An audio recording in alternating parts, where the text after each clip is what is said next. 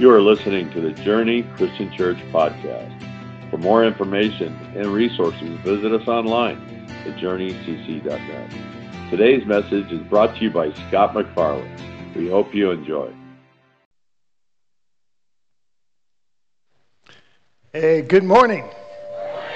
It's a little hot. Man, well, yeah, thank you, thank you. And thanks to, uh, I hope I don't get emotional.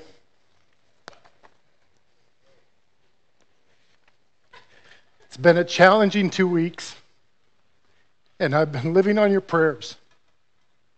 And I just want to thank you, my church, for the staff and the leaders and all of you that have been texting me and continuing to lift me up as we deal with my dad's brain cancer. I love you all very much.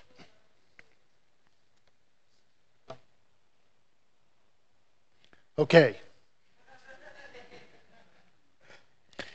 We started a series a couple weeks ago on camp lessons, and we've been talking about different things that Israel learned through the book of Numbers as they traveled this 40 year camping trip. We've talked about a lot of things already, how God had to set them up so that they were in His order, His, his structure. And then we talked a couple weeks about no complaining.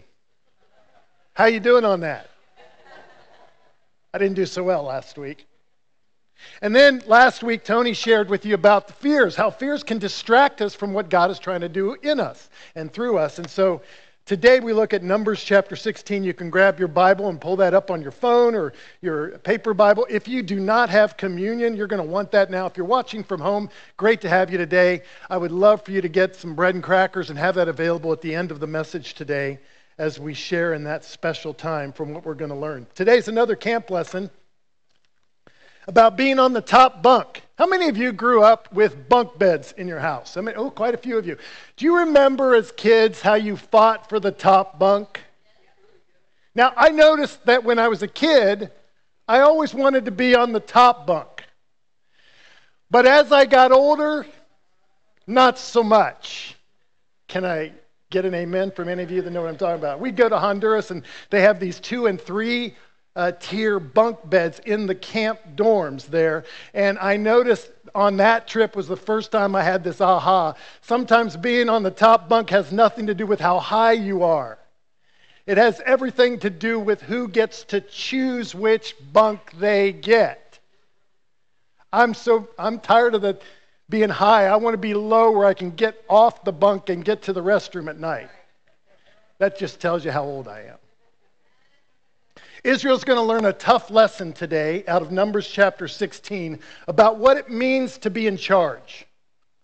And I'm going to share some things with you today. I'm going to try my best to share it as quickly as I can. This chapter has at least three sermons built into it, but I'm going to try to cover the story today and share with you what it means to be in charge. Many of you like being in charge. You, you really like being in control. You like having the top bunk or the first chair or be first team or be the quarterback on the athletic team or, or running things in your home or being in charge at work. And some of you are seeking that right now. In fact, I would speak to every graduating senior. You think you've accomplished something, you have. But don't assume that starting today, starting next week, you're just now on the top bunk of life. There's some things to learn about that. I'm going to speak to Monsi today because we're going to talk about a worship leader named Korah. Where did Monsi go? Is he even in the room? He's hiding from me. He's going to appreciate this text because it's talking about a worship leader by the name of Korah who wanted the top bunk. And there's some lessons about being in charge or being in control that we all need to learn. Now, here's what's happened so far. The Israelites have moved from Egypt all the way to Canaan. Last week, Tony shared with you how they had the chance to go into the promised land. To fulfill what God had told them to do, to go take the land, they ran in fear and took off, and their two year movement from Egypt now becomes a 40 year camping trip. And at the end of chapter 15, God's going to reset the order again of the camp to prepare them for what's ahead. And I want to teach you just three lessons out of 15 and 16 that nobody ever told you about being the authority, about being in charge. No one ever teaches this in college. Nobody shares this with you in your family. You just assume when you put in charge that you have the power and authority to decide everything that you want to decide. Oh, there's some lessons about being in charge that nobody ever taught us. And I want to show that to you today, starting in chapter 15 at verse 37. Read it with me. 1537 says this The Lord said to Moses, Speak to the Israelites. I'm putting you in charge, Moses. You speak to the Israelites and say to them throughout the generations to come, you're to make tassels on the corners of your garments with a blue cord on tassel. You'll put these tassels to look at so that you'll remember all the commands of the Lord, that you'll obey them and not prostitute yourselves by chase this is a verse you might want to underline by chasing after lusts of your own hearts and eyes. Could spend all day on that one verse. And then you'll remember to obey all the commands and will be consecrated to your God. And I am the Lord your God who brought you out of Egypt to be your God. Don't forget, I am the Lord your God. Now, here's where I want you to see. First lesson. The Lord said to Moses, Speak to the Israelites. Let me say that again. The Lord said to Moses, Speak to the Israelites. I want you to see right here that this is a lesson many of us don't realize. Authority is not something you grab hold of. Authority is received from somebody. You don't get authority, you don't earn authority, you don't have the skills for it, you don't have the abilities for it. Many times we think, like, well, I'm the oldest, so I should be in charge. Or, I've been here the longest, I'm the one that should make the decisions. Or, or okay, I'm going to step on some toes. I'm the man of the house. I'm the one that gets to decide. Ouch. Don't, I think my wife is here, so be careful with that one. There's a difference between authority and position. Position can be earned, titles can be received because of your seniority or your skill set or so forth. But authority is something granted to you from somebody more powerful than you. The Lord, with all authority, says to Moses, You're in charge. Speak to the people. I'm giving you authority to speak to the people. Now, don't miss this. Why was Moses still in charge even after, after the failure of Numbers 13 when they didn't go into the promised land? Why would God say that Moses, you're still the one I want to speak to the people? You're still the one that's supposed to be in charge. I know that whole Israel has failed, but you're the one I'm giving my authority to. Why would he say that? Because moral character was still displayed by Moses.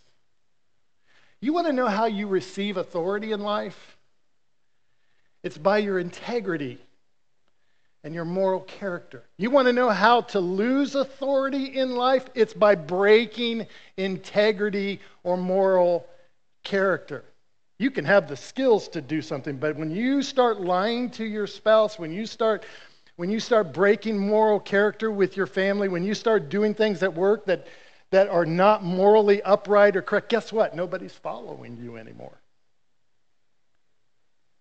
Authority is received and it's maintained by your moral character.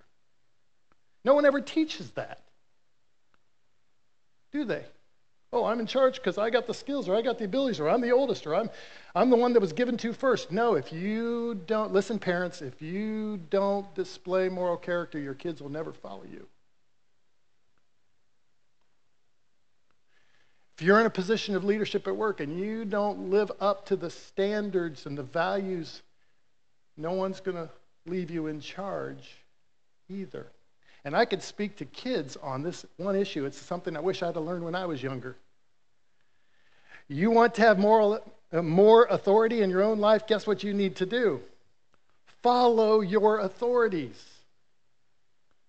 Because that's the only way you'll receive authority from anybody.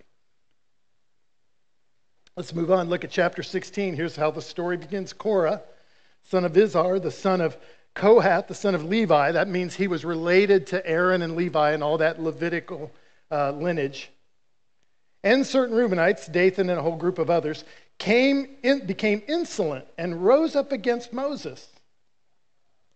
With them were 250 Israelite men, well known, pointed uh, uh, community leaders. These are people that are already in charge, who had been appointed members of the council. Again, they received this authority. And they came as a group to oppose Moses and Aaron and said to them, Hey, you've gone too far. The whole community is holy, even every one of them. And the Lord is with them. All of that's true. They are. They're holy. They're set apart. They're, they're commanded by God to follow Him. They're given this special privilege. God is doing something with the whole nation. That is all true. But then they say, Why then do you set yourselves up above the Lord's assembly? Why do you think you're different, Moses, Aaron? Why, why, why do you think you still can be in charge? See, what happens here is Moses and his authority is going to get tested in the difficulty that Israel is now facing. Two year trip has become 40. They've moved away from their goal. Now the season becomes really difficult, and Moses' authority is going to get questioned over and over and over again. And listen, friends, when you and I face seasons of difficulty, that's when you discover who's truly leading with the authority of God. Korah was an unknown person up until this story. He's part of the family of Levi. He was worship leader along with all of his clan. They would have been leading worship. They would have been, they would have been Monsey. They would have been leading worship, and people are following him, and it feels good, and it's great. And by the way, Monsey's doing a fantastic job. Just say it. But something flipped in Korah's head where he started thinking that he should be in charge instead of Moses. And you know how people do this? You've seen this before. If I can bring Moses down, then I can elevate myself. If I can tear down Moses, then I can elevate myself into the leadership role. Be careful, friends, when you start hearing people complain about leaders, Look at them very carefully because sooner or later you'll see that they're trying to elevate their own status and their own position. I was reading a story, and I brought it along about Jackson, Mississippi.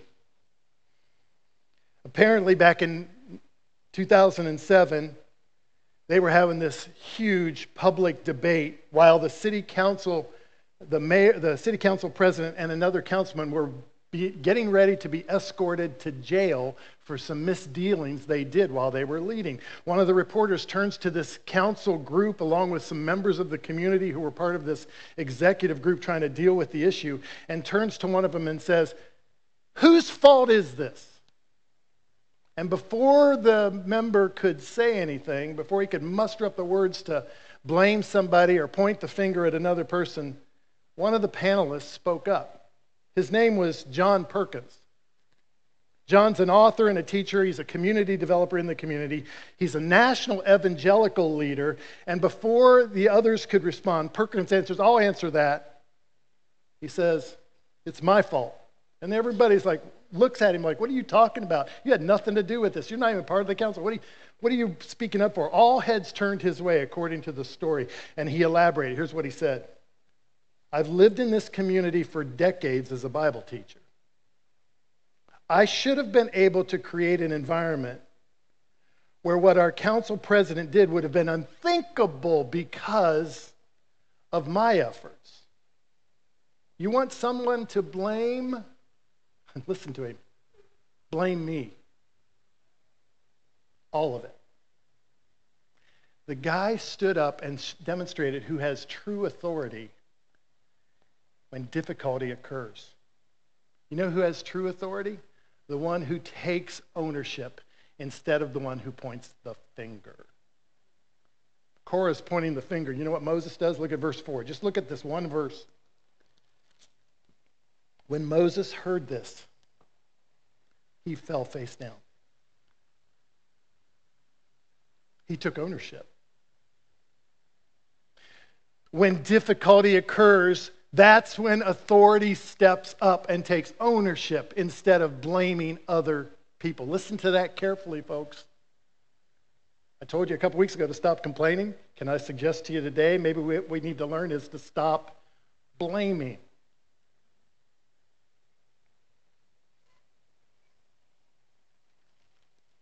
That wasn't good enough for Korah. And so Moses gives them, I'm just going to read, I'm going to tell you the part of the story that happens next. Moses gives the 250 instructions with Korah. Okay, you bring your censers tomorrow, and I will bring mine, and Aaron will bring his, and we'll see who God has put in charge. I'm not going to grab hold of it. I'm not going to grab for the authority. I'm not going to push for my top bunk position. I'm going to let God decide who's in charge. So they bring their censers. A censer would have been like a metal box. You've probably seen these in maybe other church experiences. A metal box that you would put coals in and incense in, and it would burn and smoke would come out of it, and it would, you would carry that around. The idea being with a censer in the Old Testament is they were putting hot coals from the altar that would have been holy from sacrifice into that censer, into that box. And that would have made the whole censer very holy to God. And so what he's saying is, you present your holiness, we'll present ours, and we'll see what God says. And that's what Korah did, along with the 250. Now, to make a long story short, here's the third lesson authority is lost in rebellion. And I think, given what we've gone through these last 18 months, we need to hear that again. Authority is lost in rebellion. When pride mixes in with your ambition, it turns into rebellion. And rebellion is an illegitimate fight for authority. Let me say it again. Rebellion, when you rebel against authority, that's an illegitimate fight for authority. It never ends well because the authority was never given to you. And can I just take off the pastor hat for a minute? Can I stop being your leader for just give me two minutes here? Can I just speak to all of us that are listening and watching online for just, just a second, just as one of us? This nation is infected with rebellion.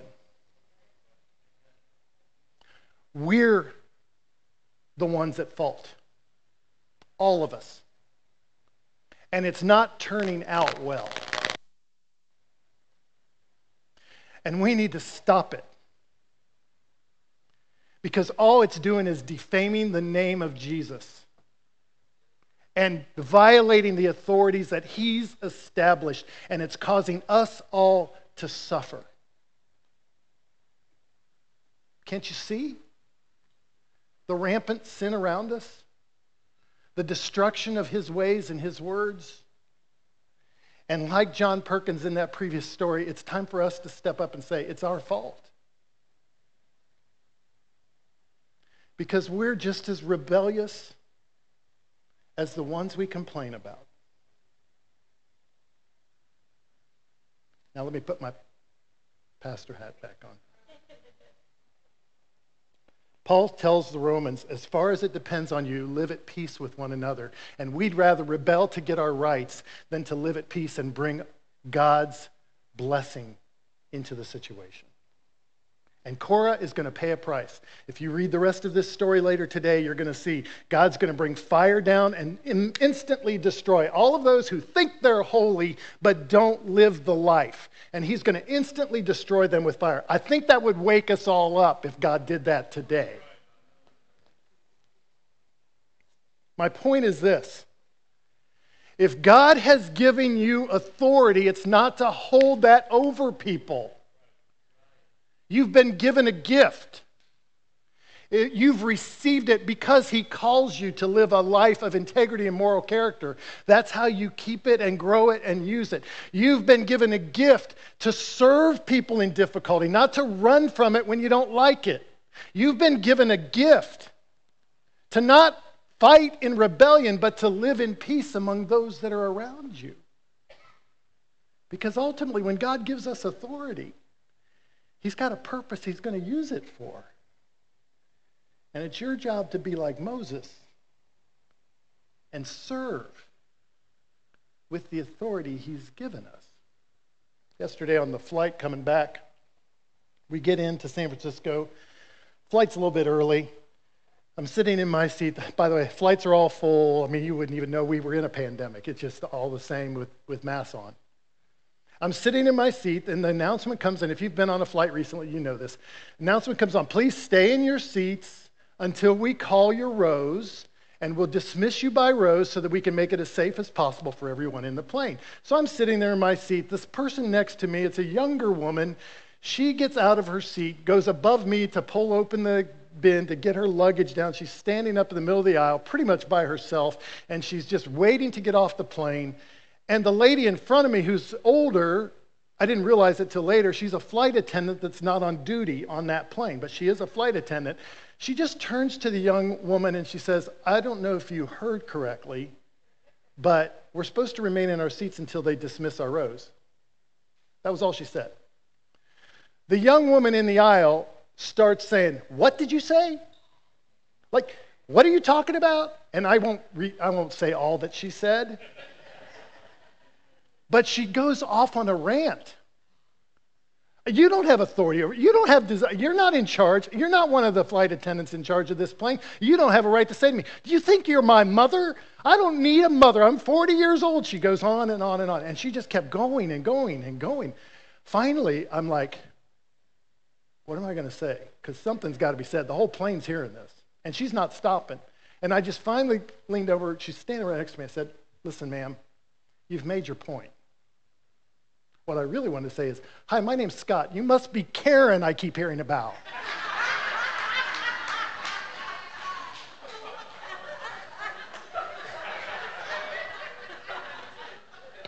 Sorry.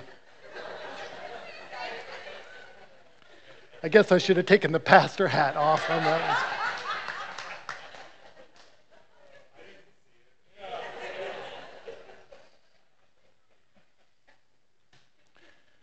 She didn't calm down. But she made her point. And here's her point she definitely doesn't carry the authority of God. That is not how you treat people, even if you disagree with them. And what was really sad, and this is where I almost lost it, was she started saying, Jesus, you need to take care of this woman. And I really was like, oh, you don't even want to start that. Something inside of me shut my mouth. The Holy Spirit kept me from saying what I really wanted to say. And I started praying for the lady.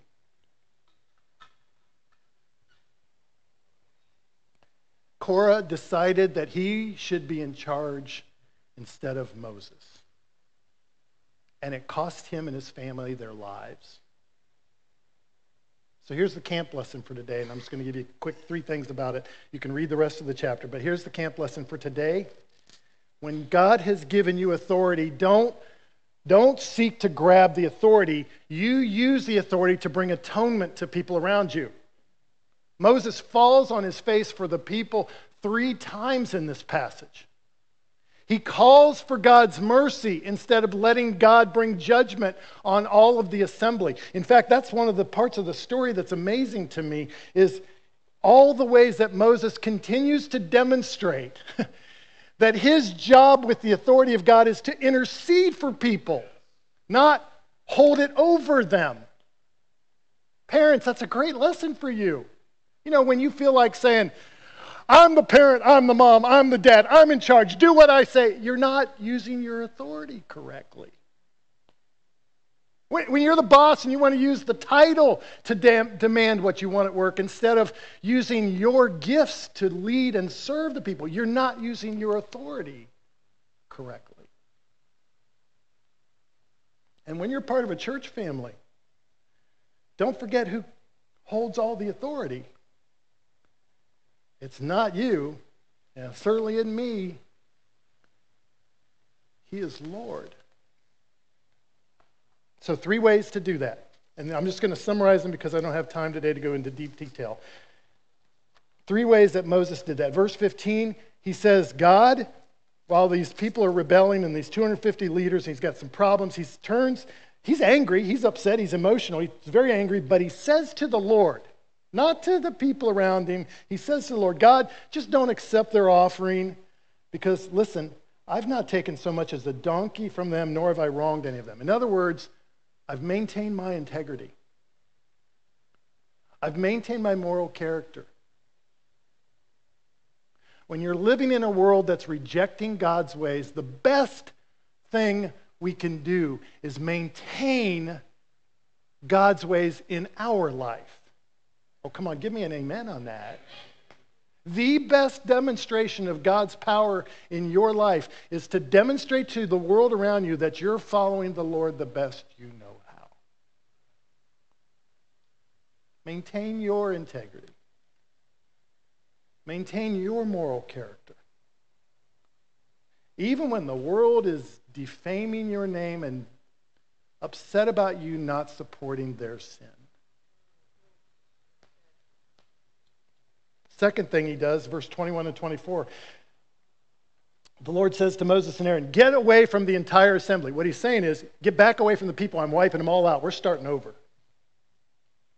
Because they have totally defamed my name and gone against my authority. I'm starting all over. Just get away. And you know what Moses does? He bows before God, says, Please don't take the whole assembly out.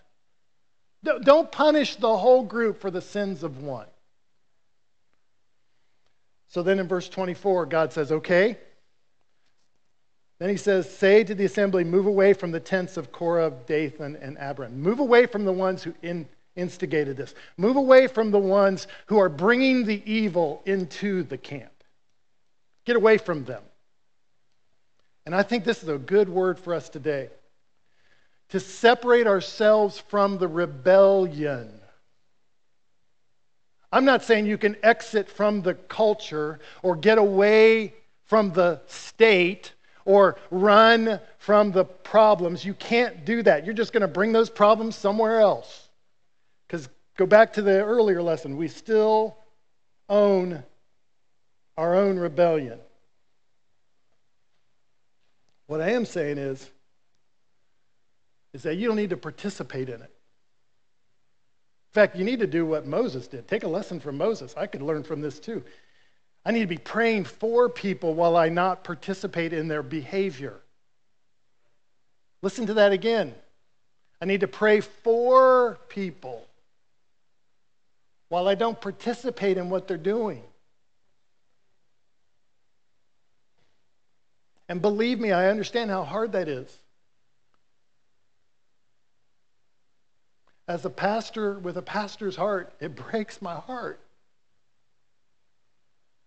to watch the lies propagate and people think it's just appropriate lifestyle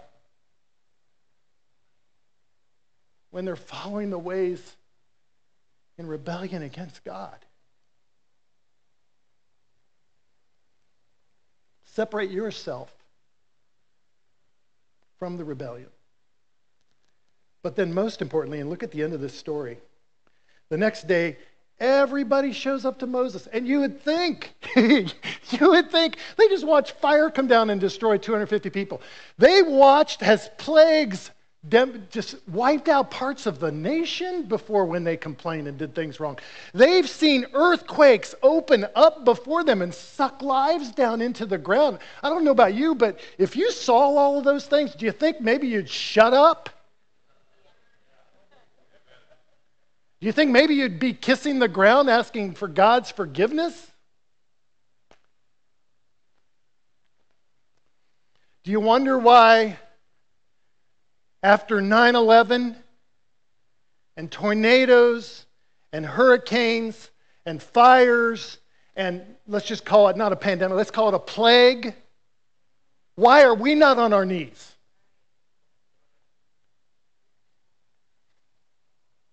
And you know what Moses and Aaron does? This is so amazing to me. I'm not sure I could be this kind of leader very often. When God's ready to wipe out the whole assembly, he falls before God on his knees and says, God, please don't do this. And the plague had already started. So he turns to Aaron, says, Aaron, grab your censer, fill it up, run into the plague, run into the mess. Go and be a part, bring God's holiness in your censer into the disaster. We always run away from it. Do you ever notice? And Aaron obeys Moses and stops the plague by bringing God's holiness into it. When God's given you authority, which He's given pretty much into everybody in this room, many of you watching online, He's given you some level of authority. You take that authority and use it for sake of rescuing people.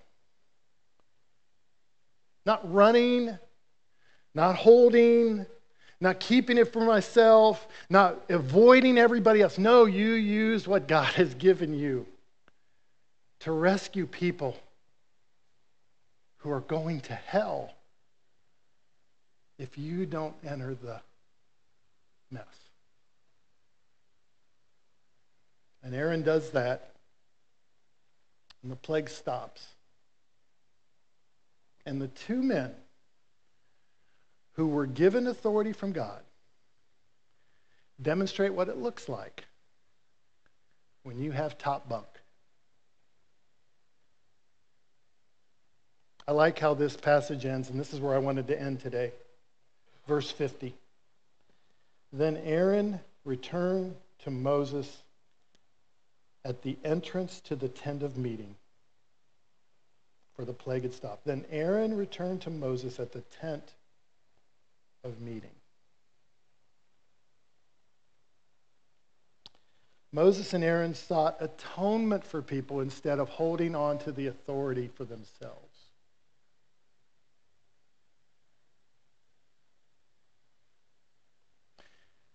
In the New Testament, they wouldn't have gone to the tent.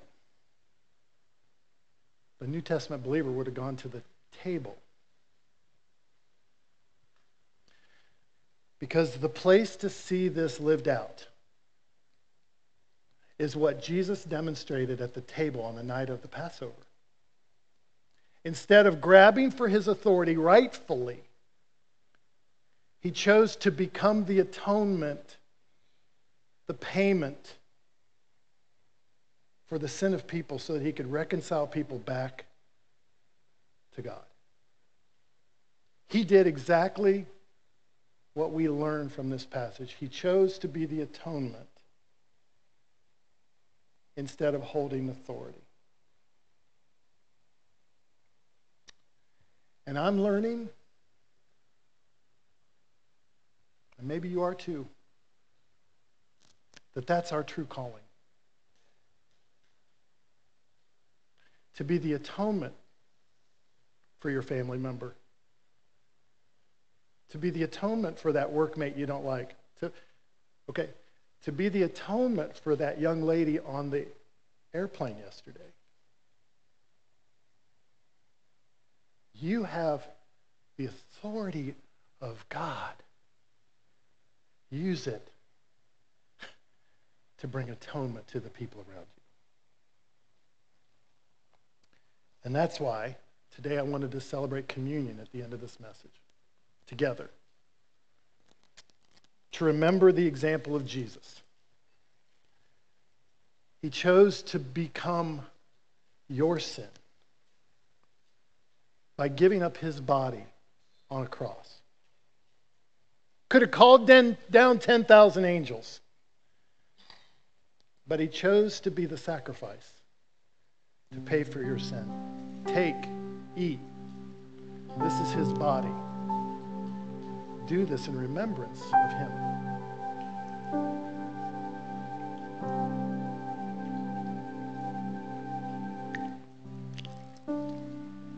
And kind of like that censer story, he didn't just take our sin, but he cleanses us with his blood. He washed us white as snow so that we can enter the presence of God again so that we have the promise of eternal life. The atonement is complete by his blood. And this is his blood shed for you for the cleansing of your sin. Take in remembrance of him.